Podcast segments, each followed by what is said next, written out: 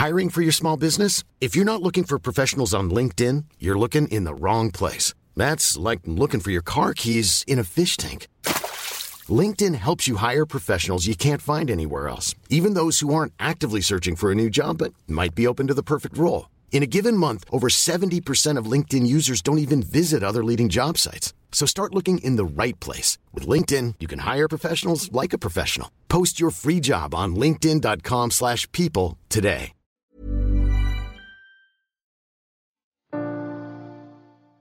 Hello, I'm Stephanie Parry, an executive coach and leadership consultant, and I want to welcome you to my podcast, Where Do We Go From Here?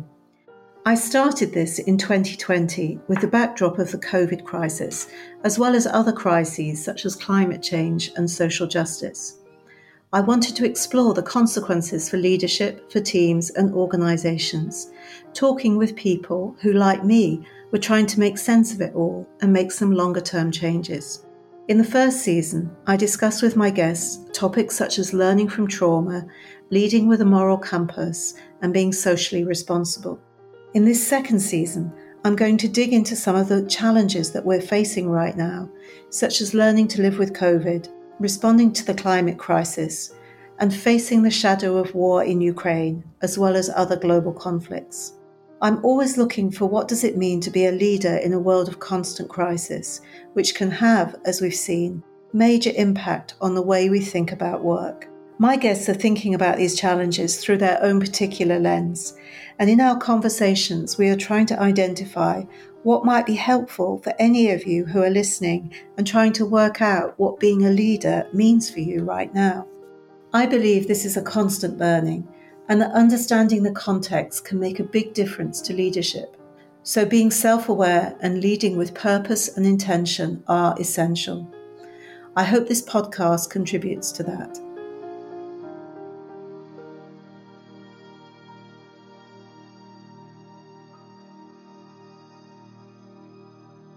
My guest in this episode is Debbie Bullock. Debbie is the well-being lead at Aviva in the UK, and I came across her one day when I was listening to the BBC. She was talking about the latest research into well-being from Aviva and doing so with passion and knowledge. And I thought she'd make a great podcast guest. What interests me about this research is that, as luck would have it, it's benchmarked against pre pandemic data. So it's possible to see the impact of the pandemic on our well-being needs. Welcome, Debbie. Thank you for joining me in the podcast today. I'm just going to ask you to introduce yourself. So, my name's Debbie Bullock. I'm the Wellbeing Lead for Aviva for colleagues in the UK, and I've worked for Aviva since I left school, and I've been leading the wellbeing team for the past four years, including during the past few months of the pandemic. That's perfect. Thank you, Debbie. I actually heard you on the BBC radio being interviewed. And when I heard that interview, I was just struck by the research that Aviva has done into this topic. You know, it was recent and hot off the press. And because it is such a topic that everybody's thinking about, it seemed that having some very recent research is something that's really helpful to uh, employers and to leaders who are really considering this topic.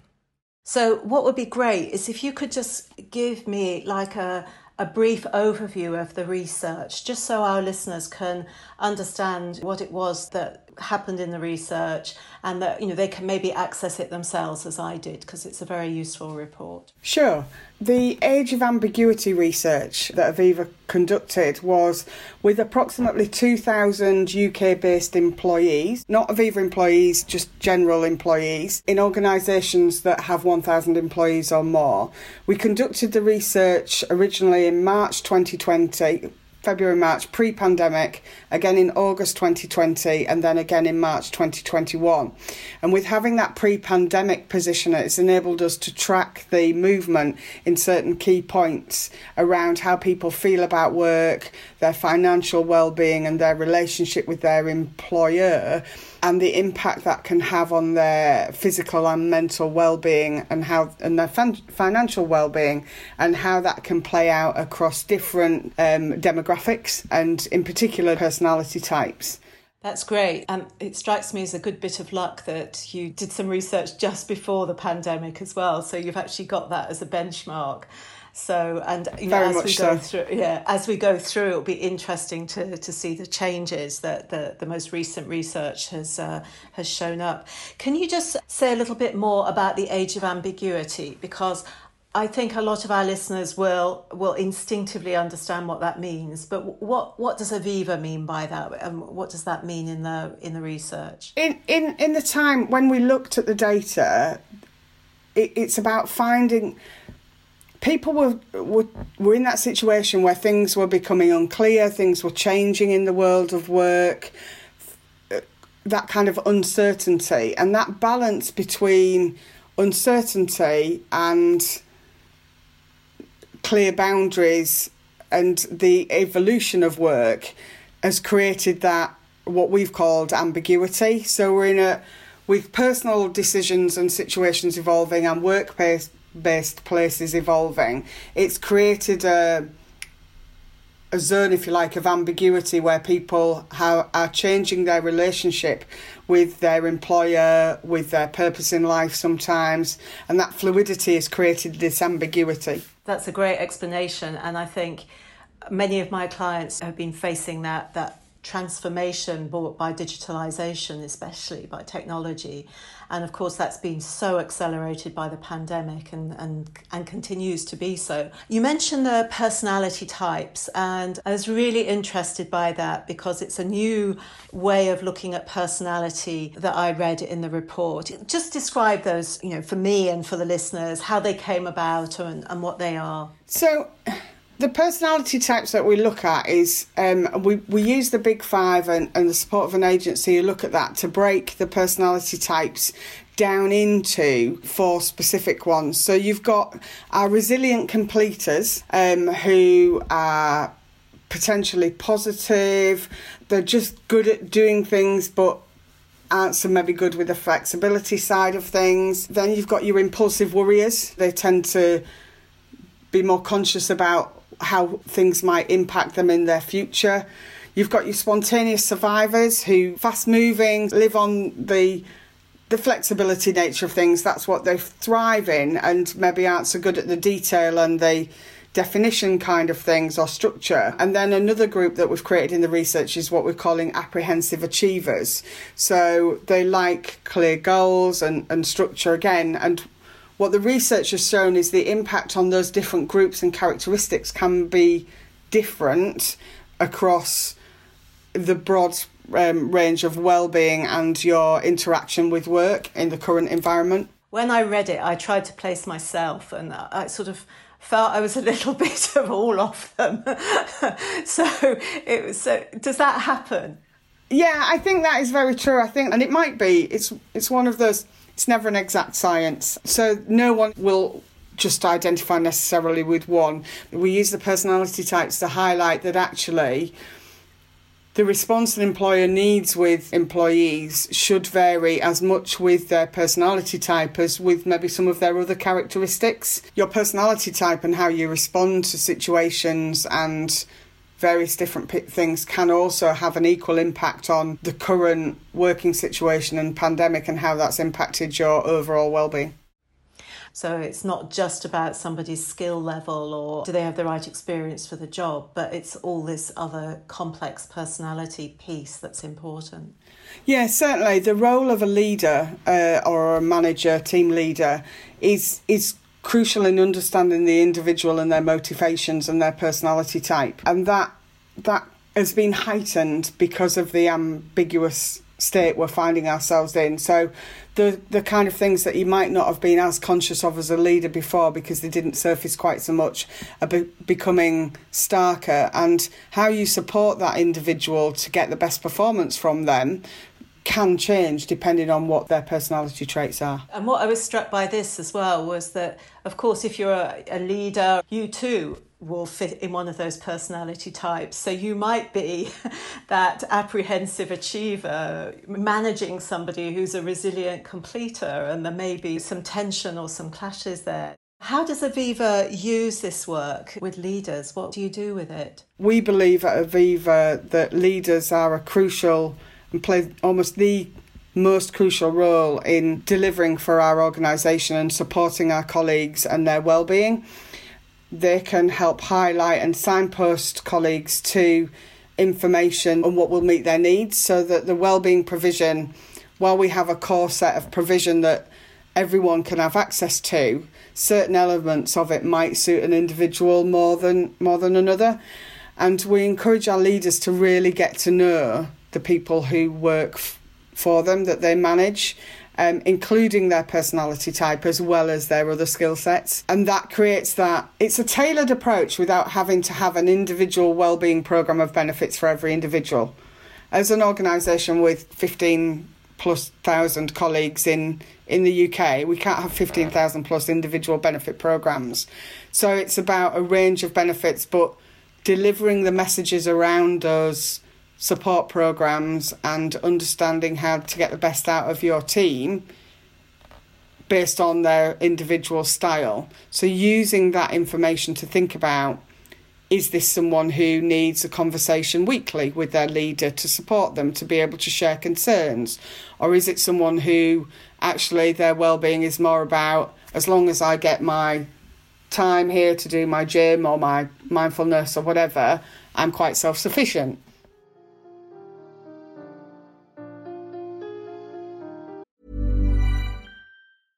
I'm Sandra, and I'm just the professional your small business was looking for. But you didn't hire me because you didn't use LinkedIn jobs. LinkedIn has professionals you can't find anywhere else, including those who aren't actively looking for a new job but might be open to the perfect role, like me.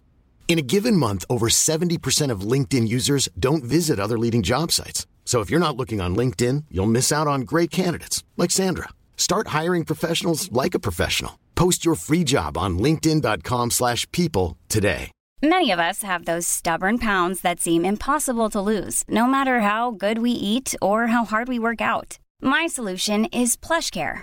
PlushCare is a leading telehealth provider with doctors who are there for you day and night to partner with you in your weight loss journey. They can prescribe FDA-approved weight loss medications like Wegovy and Zepbound for those who qualify. Plus, they accept most insurance plans. To get started, visit plushcare.com slash weight loss. That's plushcare.com slash weight loss.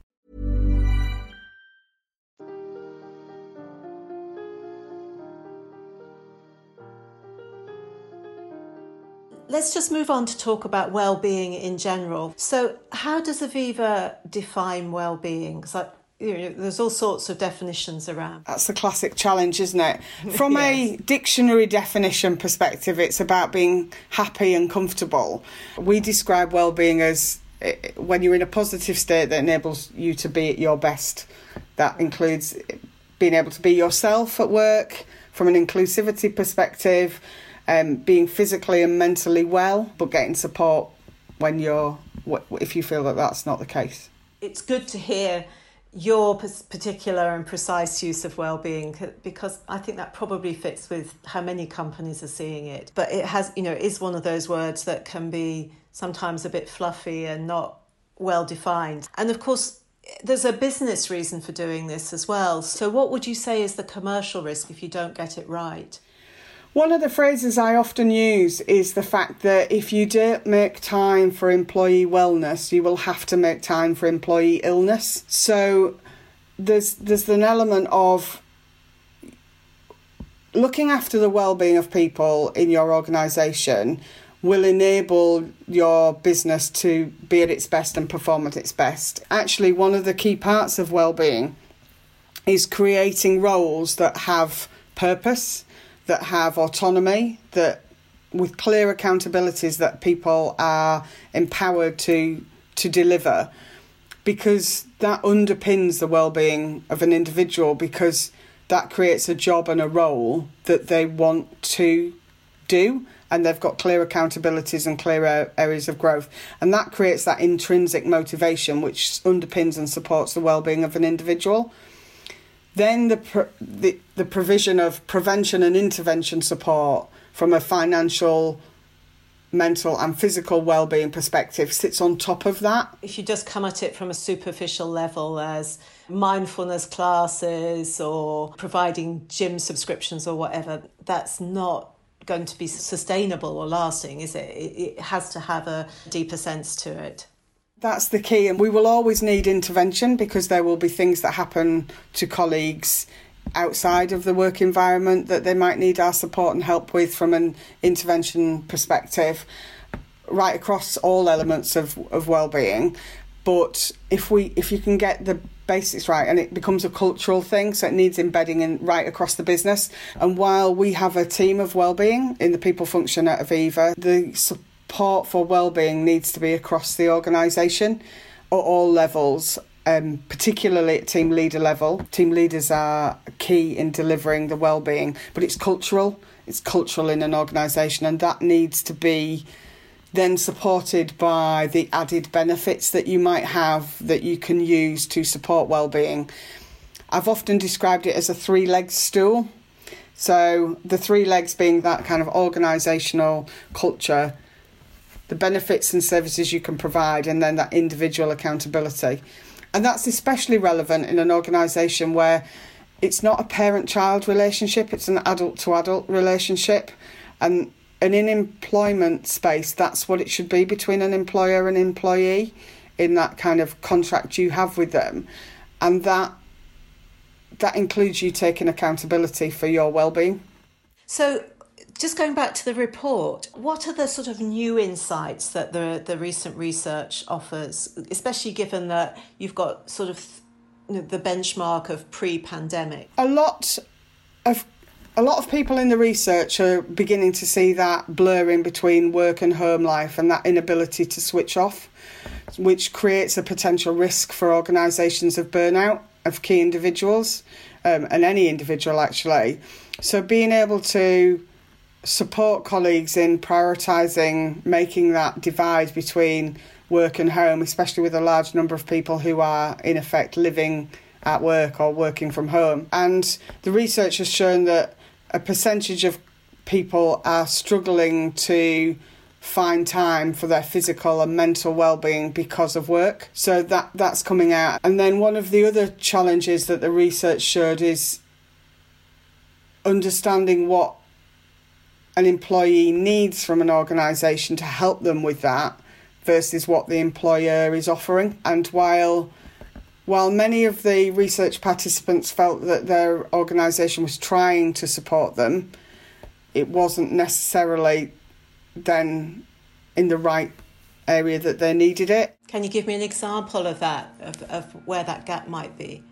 So actually, we've got quite a diverse approach of how it's impacted people's financial well-being. The research showed us this time is the fact that from a financial well-being perspective, which is often a forgotten area of well-being, it has impacted people very differently. So the research showed that some people benefited financially from the pandemic because they've kept their job, but they've maybe been working from home. So they've been able to make significant savings. But then there are other people in the survey who are struggling across their family unit because one their partner may have been furloughed or they've been had reduced wages or the organisation they've worked for has has ceased trading during the pandemic. So as a as an employer, how can we help educate them around how they might prepare for their financial well-being and their financial future.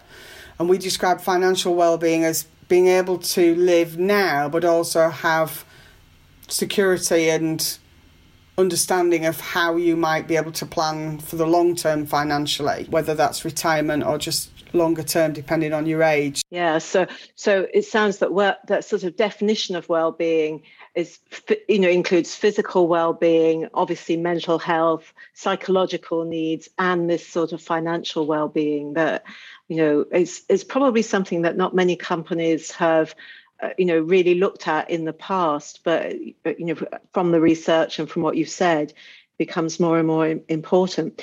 What type of personality do you think is is most at risk from the research? Just sort of linking back the earlier personality talk to to, to this well-being it, it's difficult to say anyone is more at risk. I think one of the things it's highlighted is how we support them um, is, is needs to change. So impulsive worriers, for example, less feel less comfortable about their job security than say a resilient completer.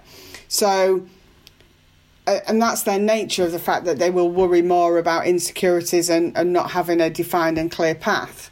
It might be that their situation is no worse or better than the resilient completer. They just think about it differently. See, research, if listeners want to go and go and have a look at that, has some hints and tips for employees in each er- employers, sorry, in each area of financial well-being and this workplace well-being exchange that they might want to have a look at. Great, we'll put that online as well so that it, people can go to it. Yeah. Just earlier as well, you mentioned generations, Debbie. So, what sort of differences did you see between generations? There's a difference about where people like to work. So, the younger generation can see themselves moving more back into spending more time in the office and the social interactions that that creates, whereas Gen Y um, and Gen X might be more want to spend their time at home. For Gen what we call a sandwich generation, those with older adult children and perhaps caring responsibilities. That could be because the flexible the flexibility it affords to be able to work from home more often fits in with their lifestyle choice at the moment and they've already maybe over the years created the networks they need in an organisation and and that kind of thing. So there was definitely some difference in how people want to work. We looked at whether people think it's okay to take me time during the working day when you're, especially if you're working remotely, and actually 25 to 34 year olds were the group that were increasingly recognising and acknowledging the need to spend time looking after themselves. The research would indicate the younger generation are more open to having conversations about the employment fitting in as part of a broader work life balance and integration. It's it's it's not a balance anymore. It's more of an integration, so that you work and you and your outside of life combine. The research showed that when people were looking for what they get from a job, as well as sort of their financial package, looking at the organisation and its purpose, younger people more extensively are looking for that purpose led. We're moving away from Generation X, who were very much felt quite often it was a job for life. When you started at an organisation, you expected to be there for a long period of time. As younger people now tend to feel that if an organisation isn't delivering for them, they are more likely to move about a lot and expect more from an organisation as a result. I read as well that there's some data that shows that employees seem to be less career focused right now. Could you say something about that? So I thought that was quite interesting. The research would suggest people are re evaluating where work fits into their broader life, and that changes the relationship you have with work um, and with your employers uh, because you're looking to get something out of it that's a little bit different and looking to flex it around what works for you. And making some priority calls really about what what is the most important thing when when you get to the end of the day. And that goes back to having a purpose.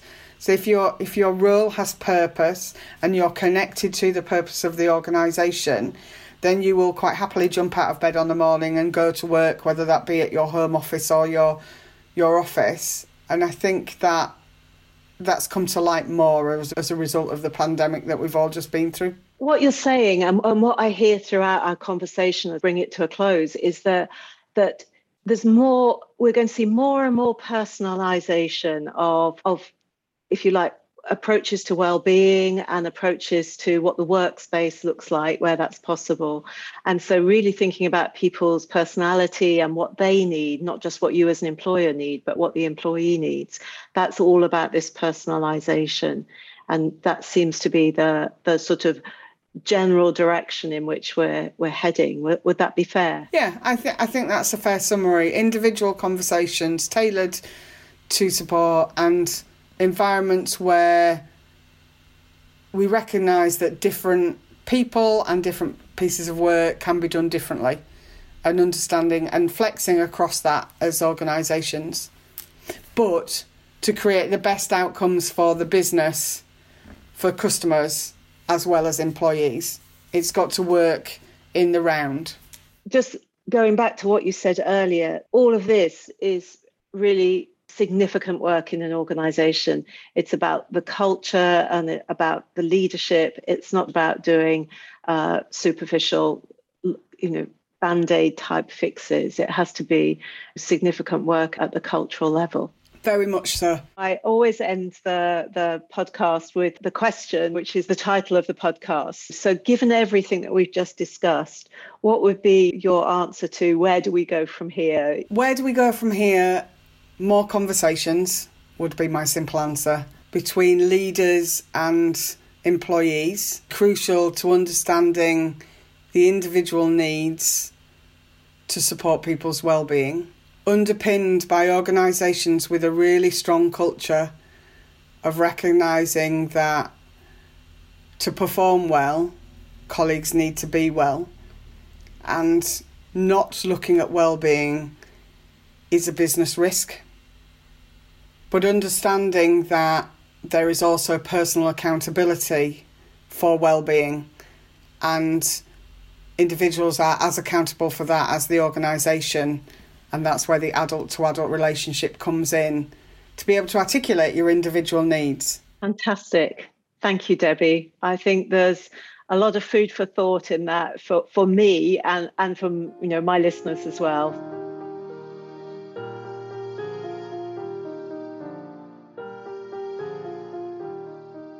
I love talking with Debbie. She is so enthusiastic and knowledgeable about the topic of well-being. The research is solid and well presented, and it's easily accessible. And for those who are not convinced that employee well-being is an important topic in its own right, she makes the convincing business case for why it matters. Thank you for listening to my podcast, Where Do We Go From Here? I'm Stephanie Parry, and you can find out more about my work at stephanie-parry.com. And if you've come this far, I'm sure you'll want to know that the music is by my husband, Jean Pierre, and played by my stepdaughter, Judy. And this podcast is produced by the wonderful Hattie Moyer. Thank you. Goodbye.